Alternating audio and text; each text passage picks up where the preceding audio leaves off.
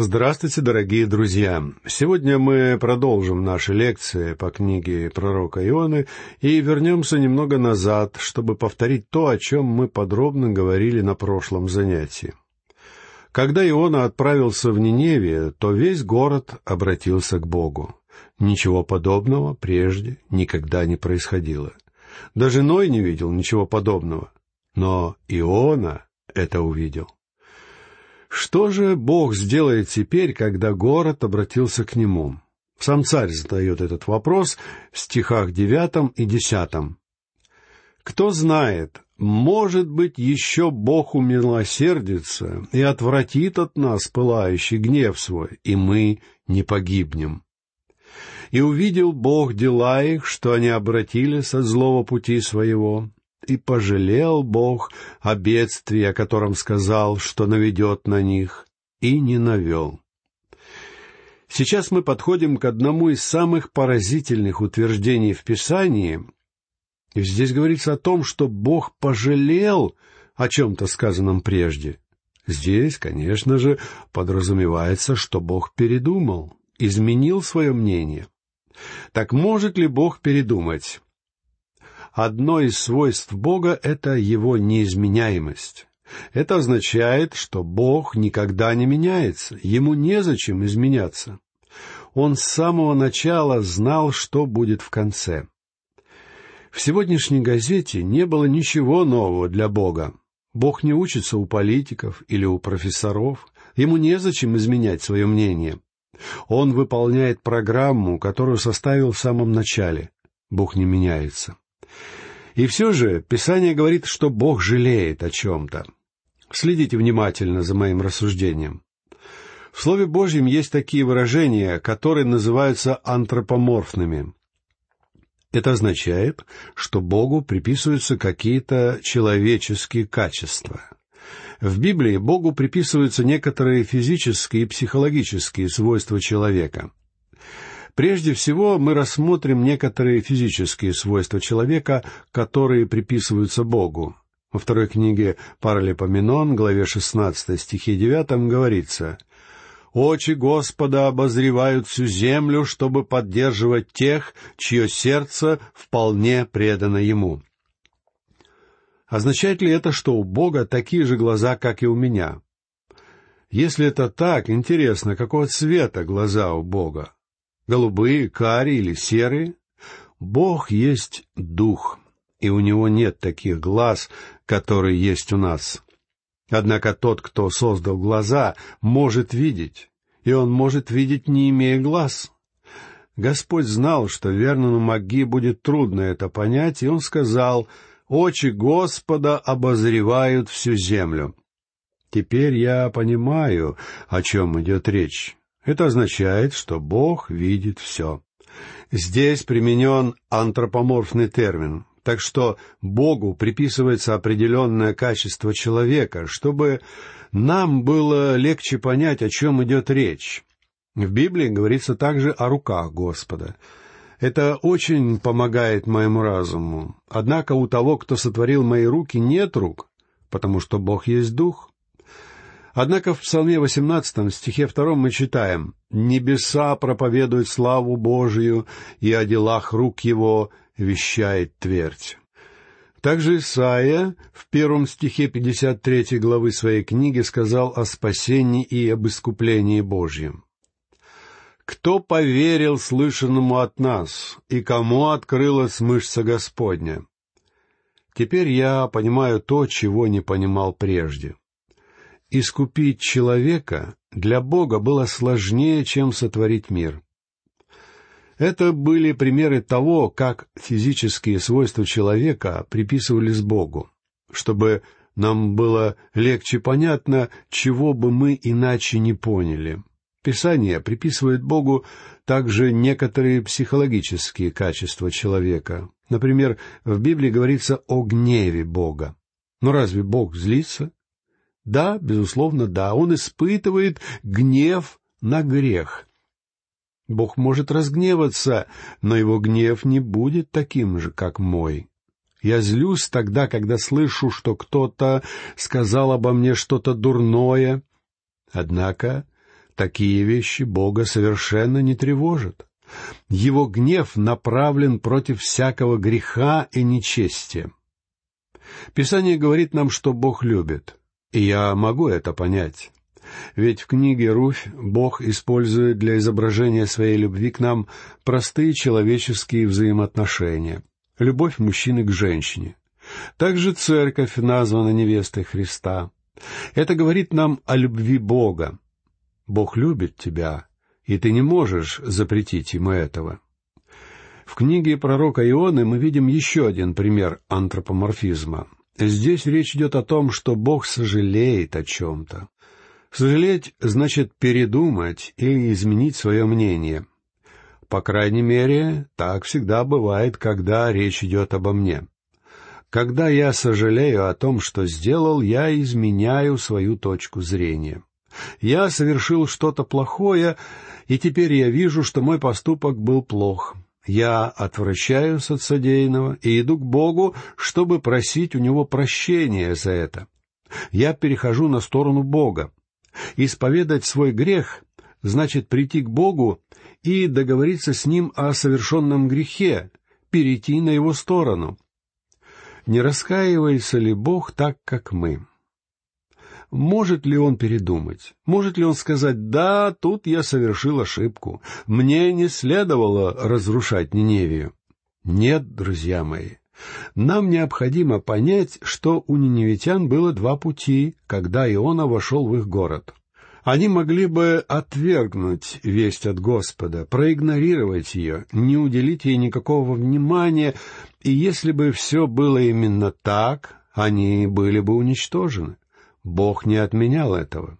Или же они могли принять весть от Господа, могли обратиться к Нему, и тогда Бог спас бы их. Бог неизменен. Когда Его Слово отвергают, когда люди отвращаются от Него, они гибнут. Но когда они обращаются к Нему, Он всегда спасает их, кем бы они ни были. Итак, кто изменился, Бог нет, просто все выглядело так, будто изменился он. Иона сказал, «Еще сорок дней, и Ниневия будет разрушена. Бог разрушит ее». Но Бог не разрушил Ниневию. Нарушил ли он свое слово? Нет, Бог одинаков вчера, сегодня и вовеки. У города было две альтернативы. Если бы ниневитяне не приняли Слово Божие, то они были бы уничтожены. Но они приняли это Слово, они поверили Богу и отвратились от своих грехов. Бог не изменился. Он всегда будет спасать людей, которые обращаются к Нему. Хотя казалось, что изменился Бог, на самом деле изменилась Ниневия, а это очень разные вещи. Теперь давайте перевернем еще одну страничку Писания и откроем четвертую главу книги пророка Ионы. Она представляет собой некое дополнение к основному рассказу, потому что в конце третьей главы миссия Ионы заканчивается. Как вы помните, я составил для каждой главы книги Ионы своеобразное расписание. В первой главе Иона вышел из Северного царства, вероятно, из своего родного города Гавхефера. Местом назначения была Ниневия, однако, чтобы Иона добрался туда, потребовалось целых три главы. Однако он выполнил поручение, данное ему Богом, и целый город обратился к Господу. Казалось бы, здесь книга должна была закончиться. Но теперь вся сложность заключается не в Ниневии. Сложность в Ионе. Богу было труднее с одним непослушным пророком, чем с целым городом жестоких, злобных и кровожадных язычников. Если бы мне выпала честь проповедовать в Ниневии, и я увидел бы такой результат, какой увидел Иона, то я пошел бы на почту и отправил на родину телеграмму. Я бы захотел рассказать людям о том, что случилось, чтобы они радовались и славили Бога. Я сам был бы в восторге от происшедшего, но лишь потому, что нахожусь в совершенно другой ситуации. Если бы я был Ионой, то я чувствовал бы себя точно так же, как он. Но его реакция кажется мне почти невероятной. У меня нет никаких вопросов по поводу чрева кита, а вот Иона вызывает у меня множество раздумий. Вначале он слышит повеление идти в одну сторону, а отправляется совсем в другую. Я не понимаю этого. Но когда я глубоко всматриваюсь в свое сердце, я вижу, что и сам множество раз шел совсем не туда, куда призывал меня Бог. Итак, Иона теперь берет новый курс. Он покидает Ниневию и очень рад, что уезжает из этого города. Теперь он направляется к дереву. Там он передохнет немного, а затем попадет к месту своего назначения, к сердцу Бога. Думаю, лучшую точку прибытия и представить себе трудно.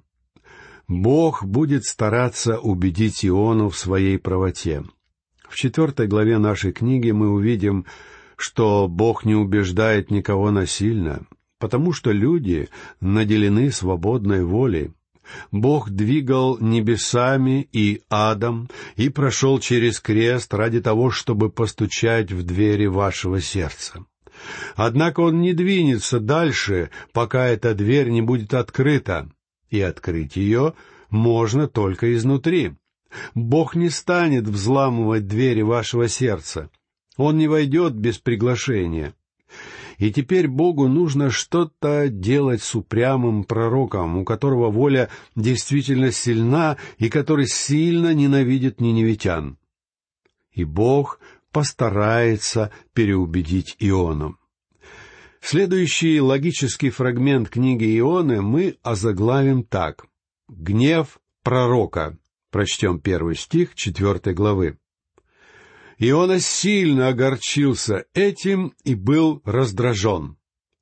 Ионе не просто что-то не понравилось, он сильно огорчился. Это было не просто неудовольствие. Пророк разозлился. В чем же было дело? Иона огорчился, что Ниневия обратилась к Богу. Ему это очень не понравилось. Читаем второй стих. «И молился он Господу и сказал, «О, Господи, не это ли говорил я, когда еще был в стране моей?» Потому я и побежал в Фарсис, ибо знал, что ты Бог благий и милосердный, долготерпеливый и многомилостивый, и сожалеешь о бедствии. Последний раз Иона молился внутри рыбы. Сейчас он находится в Ниневии и молится в тени дерева. Он очень печален, можно сказать, что он несчастен. Возможно, вы подумали, что во введении книги пророка Ионы я был неправ, когда сказал, что пророк очень не любил ниневитян, и что у него были на то свои причины, и что, возможно, именно поэтому он и не поехал в Ниневию. Но давайте вслушаемся в то, что Иона говорит сейчас. «О, Господи! Не это ли говорил я, когда еще был в стране моей? Потому я и побежал в Фарсис, ибо знал, что ты Бог благий и милосердный, долготерпеливый и многомилостивый, и сожалеешь о бедствии». Много лет назад я слышал лекцию одного либерального богослова, который говорил, что Иона не знал Бога. Я бы не хотел быть резким, но тот человек просто не знал книгу Ионы. Очевидно, что Иона знал Бога и знал его очень хорошо, а, возможно, гораздо лучше, чем лектор, который так о нем отозвался. Потому что Иона говорил Богу, «Я знал, что ты благ, я знал, что ты милосерд, я знал, что ты долготерпелив, и я знал, что ты многомилостив». Я знал, что, хотя ты и говоришь, что разрушишь Ниневию через сорок дней, все же, если ниневитяне обратятся к тебе, ты спас бы их, потому что ты всегда поступаешь именно так. Иона знал Бога, и, зная его, он сказал, «Я ненавижу ниневитян. Я не хочу, чтобы они спаслись. Я хочу, чтобы Бог свершил над ними суд». Тогда он отправился в противоположную от Ниневи сторону. И он сказал, «Если эти ниневитяне обратятся к Богу, то Бог спасет их». Но полагаться на ниневитян нельзя, а они могут просто сказать, что обратились к Богу. Иона должен был знать, что Бог видит сердца людей, и ему ведомо, искренне они или нет. Однако Иона также знал, насколько милостив и благ наш Бог. Итак, Иона очень расстроен. Послушаем, что он говорит в стихе третьем. «И ныне, Господи, возьми душу мою от меня, ибо лучше мне умереть, нежели жить». Двое великих пророков Библии сказали то же самое, что они хотят, чтобы Бог забрал их жизнь. Иными словами, они были на грани самоубийства. Когда Илия бежал от Иезавели, этот пророк тоже бежал, но не так, как Иона. Он отправился в Версавию, удаленное место на Синайском полуострове. Илия шел, пока у него оставались силы. Потом он сел под дерево и сказал, «Господи, позволь мне умереть». Если такое говорит муж Божий, это означает, что он истощен физически, умственно, психологически и духовно. Именно это и случилось с Илией. Он очень сильно устал. Он противостоял пророкам Ваала на горе Кормил. Он обращался к толпам народа. Хотя Илия и любил все зрелищное и драматическое, в конце концов все это его утомило. Поэтому, когда он узнал, что его преследует Езавель, он просто отправился в дальнюю страну. Думаю, теперь вы согласитесь со мной, что Иона прошел тяжелое испытание. Придя в Ниневию, он честно проповедовал Слово Господне, и город обратился к Богу. А вот теперь пророк так сильно устал, настолько изможден, что хочет умереть. Думаю, многие из нас испытывали в своей жизни нечто подобное. Иногда мы думаем, все, хватит, я сдаюсь, больше так продолжаться не может. Мы так устали, мы совершенно без сил. Однако желать себе смерти — это самое настоящее безумие. Насколько я знаю, никто еще не умирал, просто захотев этого. Люди умирают от рака, от сердечных приступов, от переживаний, от чего угодно, но они не умирают просто от того, что захотели умереть. Иона попусту тратит свое время. Следующий логический отрывок книги пророка Ионы мы озаглавим так. «Бог являет пророку свою милость». Прочтем четвертый стих четвертой главы. «И сказал Господь, неужели это огорчило тебя так сильно?» Доктор Дуглас Янг предложил другой перевод этого стиха, который кажется мне гораздо более правильным. Он перевел его так. «Разве добро так огорчает тебя?» Именно это хотел сказать Бог. Господь говорит, «Иона, я спас Ниневию, потому что я спасаю грешников. Я хотел, чтобы ты принес им весть осуждения, и я увидел бы, обратятся ли они ко мне, чтобы я спас их. Друзья мои, если обращение грешников вызывает радость на небесах, то там был настоящий праздник, когда ниневитяне обратились к Богу. Бог спрашивает Иону, «Ты расстроен из-за того, что я спас ниневитян?» Иона рассержен, и вот что он делает, читаем пятый стих. «И вышел Иона из города, и сел с восточной стороны у города и сделал себе там кущу, и сел под нею в тени, чтобы увидеть, что будет с городом. Местность к востоку от Ниневии была холмистой. Иона расположился так, чтобы увидеть весь город. Почему? Потому что он не доверял ниневитянам. Он считал, что они снова впадут в свои грехи, и если бы это действительно произошло, Бог уничтожил бы их, потому что Бог никогда не меняется. Если бы с неба сошел огонь, Иона с радостью наблюдал бы за этим. Вот каков был этот пророк Божий, принесший весть от Господа. «И сделал себе там кущу, и сел под нею в тени, чтобы увидеть, что будет с городом. Он не верил, что ниневитяне будут тверды в своем обращении, в своем исповедании веры. Иона сидит на холме и ожидает огня осуждения Божия. Теперь Бог обращается к Ионе лично. Здесь мы найдем ответ на распространенный вопрос. Нужно ли нам полюбить людей, прежде чем преподавать им Слово Божье? Нужно ли нам любить ту страну, в которую мы собираемся отправиться в качестве миссионеров? Иона может служить прекрасным примером, так как совершенно ясно, что он не любил ниневитян. Обратимся к следующему, шестому стиху. «И произрастил Господь Бог растение, и оно поднялось над Ионою, чтобы над головой его была тень, и чтобы избавить его от огорчения его. Иона весьма обрадовался этому растению.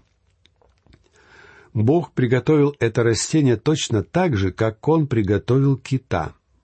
И если вы не верите в кита, то вы также не должны верить в растение. Я верю в растение, и я также верю в то, что Иону проглотил кит. И оно поднялось над Ионою, чтобы над головой его была тень, и чтобы избавить его от огорчения его. Иона весьма обрадовался этому растению. Наконец-то Иона чему-то обрадовался. Каждый день он ходил на реку Тигр, наполнял ковш водой и поливал растения. Он сидел в его тени и очень к нему привязался. Если мы задумаемся о свойствах человеческой природы, то мы поймем Иону гораздо лучше. Поразительно, как сильно человек способен привязываться к живым существам, но не к людям, особенно если кто-то чувствует себя одиноким. Если любить некого, человек привязывается к кошке, к собаке или к вину. Дорогие друзья, меня часто поражает наше равнодушие к людям, которые окружают нас. Вместо того, чтобы идти навстречу своим ближним, мы часто создаем себе замену живого и подлинного общения. Почему же человеку так сложно направить свое душевное тепло к другим людям? Почему мы так опасаемся им доверять? Давайте все вместе задумаемся об этом. А сейчас я желаю вам всего доброго и прощаюсь с вами до нашей следующей лекции.